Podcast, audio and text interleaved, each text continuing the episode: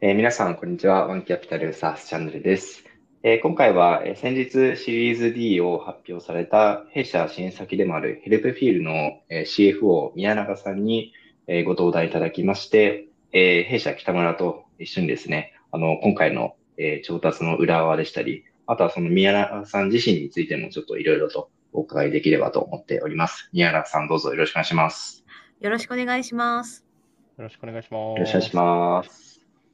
じゃあ、北村さん、はい、バトンタッチしてよろしいでしょうか？はい、ありがとうございます。で改めまして、今日は宮永さんお時間いただきましてありがとうございます。ちょこちらこそありがとうございます。っとですね、今回、あのシリーズ G の大型調達も、えー積んだというところでして、あの裏側で非常にいろんなことをやられてきた宮永さんにぜひ迫っていければなと思って、はい、この回設定させていただきました。はい。えっ、と、ぜひですね、最初、簡単になんで構わないんですけども、自己紹介お願いしてもよろしいでしょうか？はい、わかりました。ありがとうございます。私はですね、あの、もともと SMBC 日興証券で、えっ、と、新卒から、えっ、と、13年ぐらいかな、あの、おりまして、もともとリテール営業を2年半やった後に、えっ、と、投資銀行部の方で TMT のセクターのカバレッジをしてました。で、IPO ですとか、あの M&A のあの支援をさせていただくようなあの部署だったんですけれども、その中で、えーヘルプフィールさんと当時会いまして、転職したというのが去年の、えー8月になります。ありがとうございます。それで現在、ヘルプの中で CFO を担当されているということですね。そうですね。はい。ありがとうございます。なんか早速、あの、いろいろとご質問していければなとは思っているんですけども、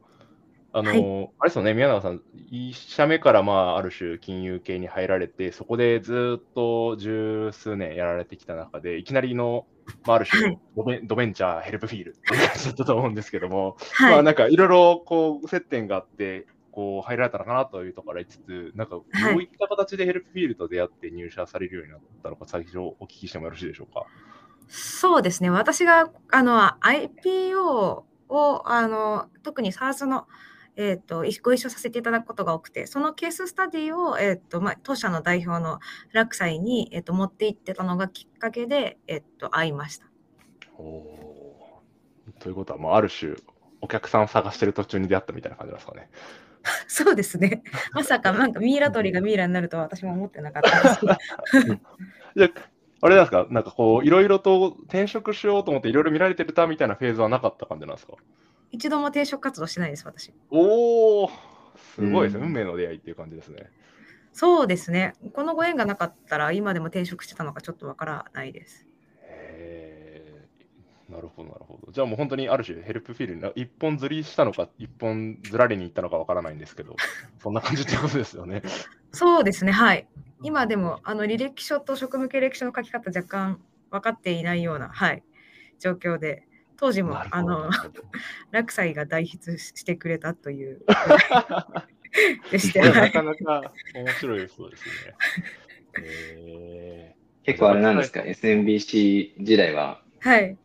かかなりエキサイティングで楽しかった感じなんだだったんですか？そうですね、私、やっぱりあの会社さんが成長するうところに寄り添って自分が何かできるっていうのすごく大好きで、でいろんなお客さんと、えーとまあ、いろんな、まあ、形でご支援できるので、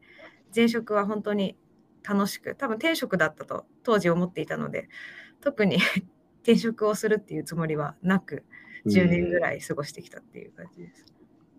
なるほど、なるほど。ーいや、面白いですね。でもあれですもん、TMT ってことは本当にベンチャースタートアップの IPO とかそういったところの、あれですよね、ご支援のための、まあ、カバレッジみたいなことを結構やられた感じですよね。そうですね、おっしゃる通りです。で本当にその IPO 前の有望企業を探すっていうことを、なんなら、まあ、VC とフェーズは違うかもしれないですけど、ガツガツやられたと思うんですけど、まあ、改めてその中でヘルプフィールにビビッときた理由とかってどんな感じだったんですか？そうですね。あの、まず、タイムマシン経営じゃないところっていうのは、あの、うんスケーラビリティの観点で非常にあの魅力的だなというふうに、初め聞いた時から思ってました。なるほど、なるほど。うんなんか耳が痛いですね。そうですか。タイムマシン経営じゃないっていうところで、結構やっぱ US の事例とかをこう参考にしながらいろいろとリサーチしたりするところもあるので、着眼点がさすがだなと思いつつ。いえいえ。あの私もあの US の開示はいつも勉強になるのであの見させてもらってるんですけれども、はい、とはいえあのこれからグローバルに出ていくことができるのかですとかグローバルでどれだけシェアを取れる可能性があるのかっていったところで考えるとあのすでに北米で、え市場シェアのほとんどを取っているような会社さんがいる場合だと非常に難易度が高いと思うので、まあ、そうじゃないというような状況は私にとっては非常に魅力的な状況に移りました。うんなるほど。それでやっぱグローバルっていうところへの展開視野、展開も視野に入れられるような会社っていうのを結構当時考えられた感じなんですかね。そうですね。あの戦略としてやっぱりグローバルに出ていけるっていう状況って時価総額が例えば1000億超えてもあの綺麗に伸びていけるのかなというふうに思ってます。うんうんうんうんうん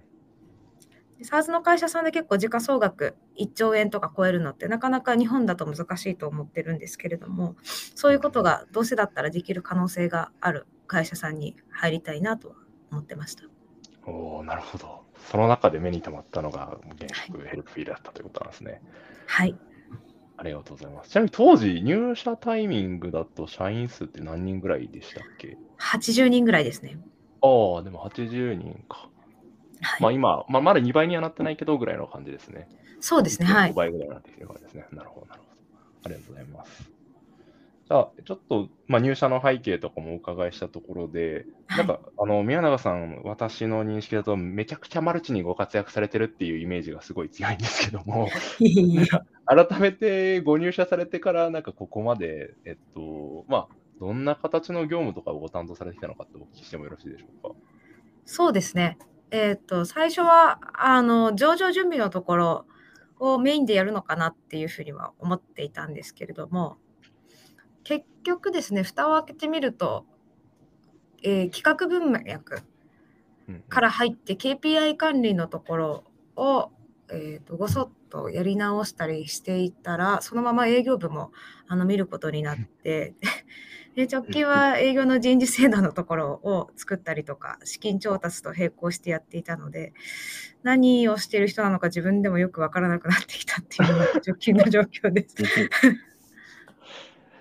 でもあれですね入られてこう改めて会社を見渡してみたらいろいろと自分がやれるボールがあったりとかその中全部拾ってきてるみたいな感じですよねおそらく。そうですねあの職種に限定するつもりはなくてもともと自分としては企業価値向上のためにできることをするのが、うん、えっと、自分の役割だというふうに思ってきたんですけど落ちてるボールで拾う人がいないものが結構 スタートアップだと あるのであの拾えるものは拾ってきて特に企業価値にあのダイレクトに直結しそうなものから順番に拾ってきたつもりなんですけど、うん、そしたらなんか何でも屋さんみたいになっちゃいました。なるほど、なるほど。はい。ありがとうございます。なかなかこう、こう CFO でジョインされたりされる方って、あの、まあ、やっぱ自分は CFO っていうのが管理の人だからみたいになりがちなところもあるかなと思ってかなり宮永さん営業の方とかも出られてやってるのかなっていうところで、はい。なんか、そこはや、なんかどういったマインドから、まあ、今の話だと企業価値に直結するところをやることこそみたいなところで動かれてるっていうことですもんね。そうですね。あとは、あの、まあ、証券会社の差がというか、なのかもしれないですけど、はい、ちょっと未達というものがどうしても あの、はい、動黙って未達見てらんないですね。動いちゃいます、ね。なるほど。なので、危ないってなったらすぐに動いてしまうのは、はい、あの傾向としてはあります。なるほど。はい。いや、未達を見てられないで、まあ、どっちかとこう、でも管理だからってとどまってる方が多いような気もする中で、自分からこう、取りに行っちゃってるあたりがすごいですね、やっぱり。せっかちなのか、あの落ち着きがないのか。なんか、ちょこっと噂話で聞いたところ、なんかこう、はい、噂話という言い方が新しいのかわからないですけど、あの、はい、割と営業の現場のクロージングとかも行かれてるっていうふうな。あそうですね。あの、どこでもほいほい出ていきます。だ本当にだからあの戦略レイヤーだけやってるっていうよりは本当に現場に入って結構なんですかねやってみせみたいな感じでややられてるってことですもんね。そうですね。最近はあの磯六先生に改めて感化されましてこれはスタートアップ入るまでは あの気づかなかったんですけど、はい、やっぱやってみせからだなというのはあの改めて思ってるので、はい、やり方がわからないということも結構あのいろんなところであるなっていうのは実際入ってみて往々にして思ってますのでちょっと言って聞かせてでダメであればやってみせからあの全部やろうっていう気持ちでやってます。なんかその中で、まあ、ちょっといろいろ話せるものがあるかどうかなんですけど、具体的になんかこういうことをやってはい形にできたなみたいなやつあったりされるんですか、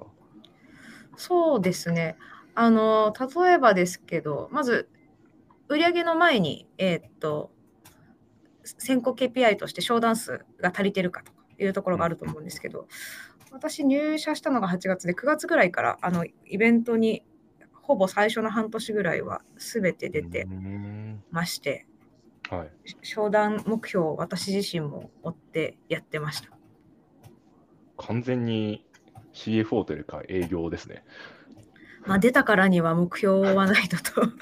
思って遊びに行ってるわけじゃないのでとはい思ってやってましたけど、でもまああのなんでしょうね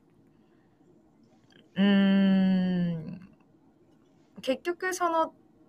数字をやりきるためには自分たちが模範となる行動をしないといけないんだろうなっていうのはうんうんあの思うので足りないよって言ってもしょうがなくてどう取るんだよどうやってやろうかっていうのを多分一緒に同じ側に立ってやらないと結果って出ないんじゃないかなっていうふうには今は思ってます。なるほど、なるほど。なんかこう、い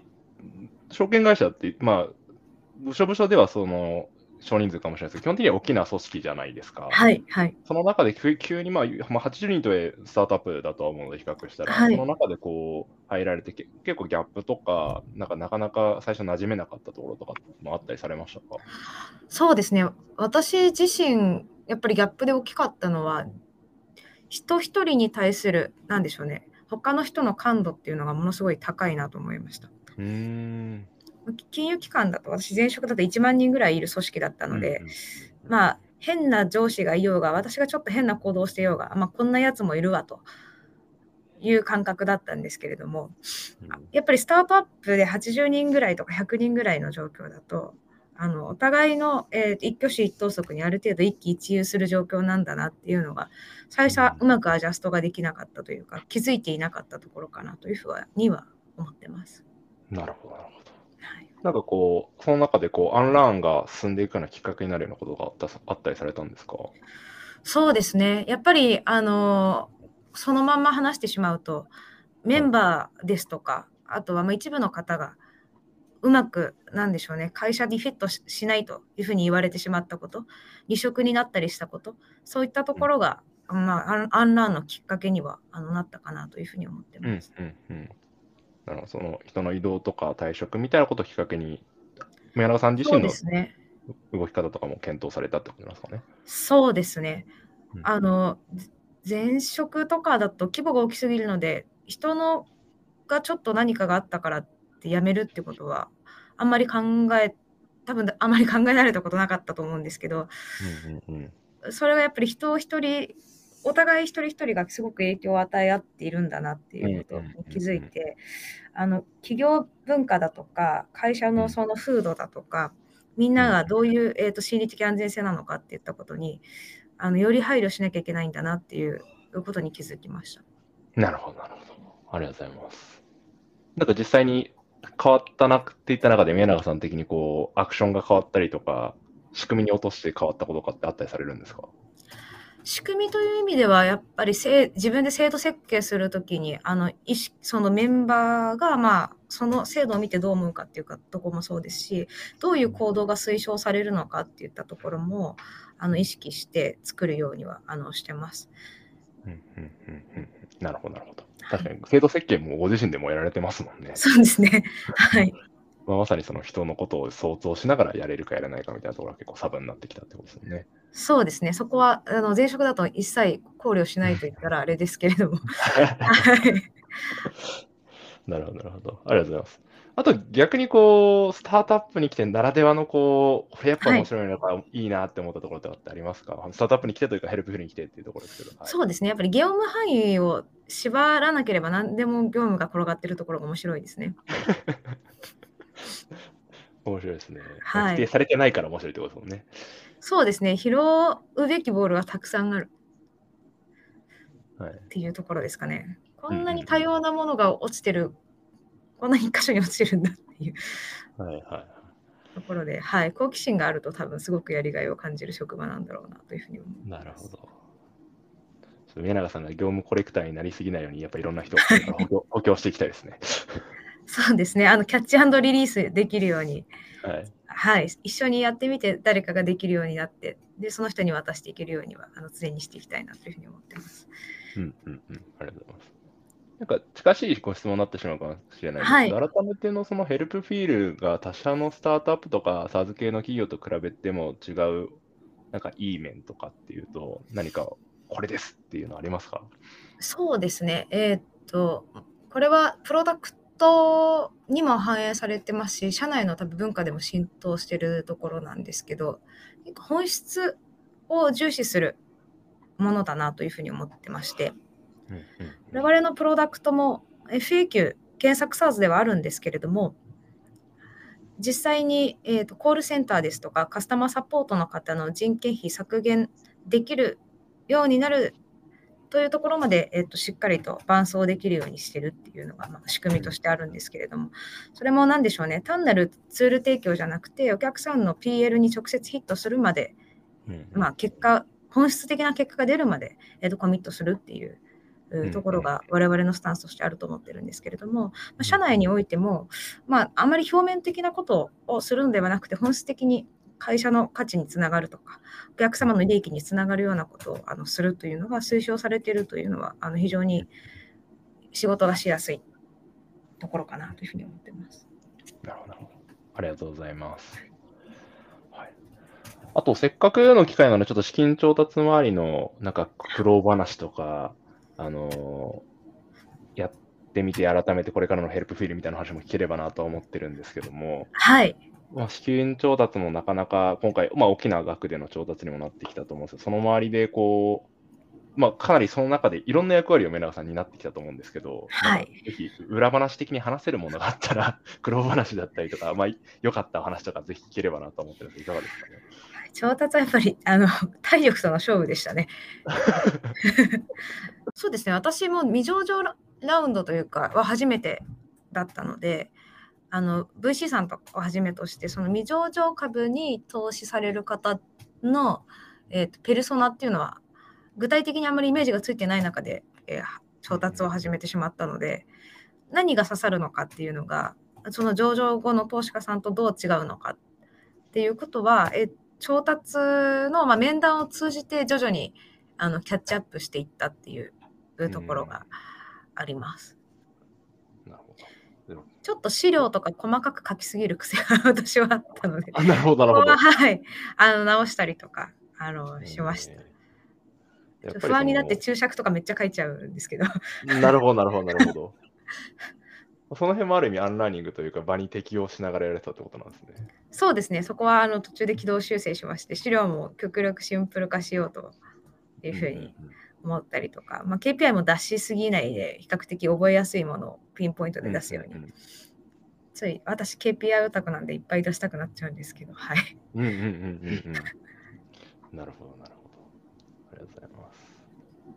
まあ今回改めてっとあ、どうぞどうぞ、もやさん。あ、すみません。質問していいですか？はい。あの、検索サースって多分日本だと、えっとはいほとんどなくて、まあ、ヘルプフィールさんが、えっと、まあ、リーダー的な存在だと思うんですけど、はい。なんかその辺って、特に今回新規で入った投資家さん、あのーなんですかね、はいその検索サースに対する反応というか、えっと、なんか興味関心みたいなものって、なんかどういうフィードバックがありましたか？そうですね。あの、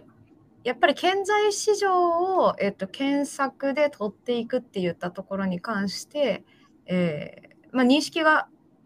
あの会社我々の会社側と揃えば非常に大きなタムだよねというふうになりますしそこが、あのどうも、えーっと具体的にイメージが湧きにくいというふうになるとなかなか逆に前例が少ないものなのでどれぐらい発展性があるのかわからないというような反応になるんだろうなというふうにあの総括したら思ってます。うん、なるほど、なるほど。じゃあ、その、後者で、えっと、はい。まあ、なかなかその、お互いの認識が合わなくて、まあ、本当はここのあの、投資家さんに出資いただきたかったけど、ちょっと今回は見送られてしまったみたいなものもあったりされたんですかね、今回。そうですね、実はそこのところの認識合わなかったところは割と少ないという印象ではうんありました。ただ、えっ、と、おそらくそこで引っかかると、初手で多分ご関心持っていただけないんだろうなという認識うがあって、ん。でどうもそこのところの腹落ちが、あの、スッとされるた投資家さんと、まあ、そうじゃない方も多分一部いらしたぐらいの認識でして。うん。なるほど、なるほど。はい。ありがとうございます。はい。はい。はい。ありがとうございます。みよさん、聞き、聞き逃してることないですか？大丈夫ですか？あ、大丈夫です。大丈夫ですかあの、はい。大丈夫です。あとそうですね、まあ、お時間もそろそろっていうところだと思いますので、はい。えっ、と、そうですね、まあ、今回お大きい資金調達もして、これからさらなる成長をっていうところだと思うんですけども、はい。まあ、宮永さんが感じている今の、えっと、ヘルプピールの課題感だったりとか、今後の展望みたいなところをぜひお話しいただければなと思うんですが、いかがでしょうか？そうですね。課題感、展望、それぞれちょっと別々で話させていただければと思うんですけれども、課題感に関して言えば、あの、製品の良さを十分に伝えきるだけ、ビジネス側が強くなること。ここに、あの、今、私自身はフォーカスを当てて、自分のリソースもあの集中的に割いているというような状況です。非常にポテンシャルが高くて、あの、ほとんど世界にもないという製品ではあるんですけれども、その良さは、あのやっぱり売上ですとか、まあ、KPI が伸びることによってしか、えーと、投資家の皆さんですとか、まあ、資本市場では伝わらないと思っているので、その圧倒的にいいものを圧倒的にいいっていう伝えること、そこの伝える、えービジネス側のプロセスについても、より洗練させていきたいなというふうには思っています。うんで展望としては、そうですね、今年、それから来年、多くの、えー非常に前向きに成長したいという意欲がある方に入社いただいて、で一緒によりよく、このサポートの業界のクレームを減らすという大きなミッションに立ち向かっていければなというふうに思ってます。ありがとうございます。来期もがっつりだ大きな成長を描くところなんで、採用もかなり力入れるフェーズですよね。そうですね。あのしっかりとした人数を採用したいなというふうに思ってます。うん宮永さんの仕事をキャッチリリースできるような体制にもより強化していくと思いますもんね。そうですね。はい。でまさに、あのーまあ、事業会社来てやっぱり思ったことなんですけれども、情報が結構、なんでしょうね。あの、会社によって、しどういう会社が評価されるとか、どういう会社が成長するっていう情報が、えーまあ、全部降りてきてるわけじゃないんだなっていうのは、あの実際に中に入ってみて思ったので、どういう努力をしたら報われるのかっていうのを、まあ、一緒に考えて、そしてやり方を一緒に見つけて、歩んでいって、高い成長を維持できればなというふうに思ってます。ありがとうございます。一旦お時間なのでこんな感じでしょうか。みよさん、あ最後に、あの、あ、ありがとうございます。はい。あの、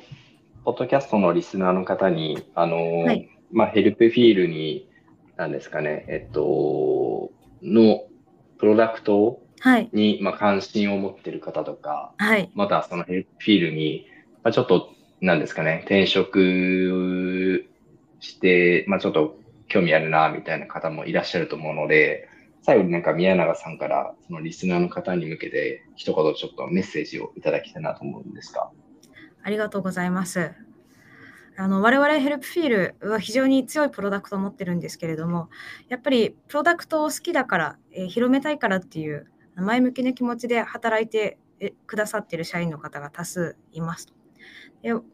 経営側としても、こういう方にしっかりと報われてもらうようなあの体制を整えて、働くことが、まあ、やりがい搾取にならないように、あのしっかりと整備していきますので、一緒に成長したい、一緒に過去にない、えー成長を見たいというふうに思ってくださる方にぜひジョインいただきたいなというふうに思ってます。はい、ありがとうございます。あの、ヘルペフィールの、えー、求人情報とかは概要欄に貼っておきますので、えー、ご関心ある方はぜひチェックしてみていただければと思っております。はい。ということで、今回は、あの、宮永さんに、えー、ご登壇いただきまして、えー、宮永さんのプロフィールであったりとか、資金調達の裏側についてお話しいただきました。宮永さんどうもありがとうございました。ありがとうございました。ありがとうございました。はい、ありがとうございました。ではまた次回の配信でお会いしましょう。さようなら。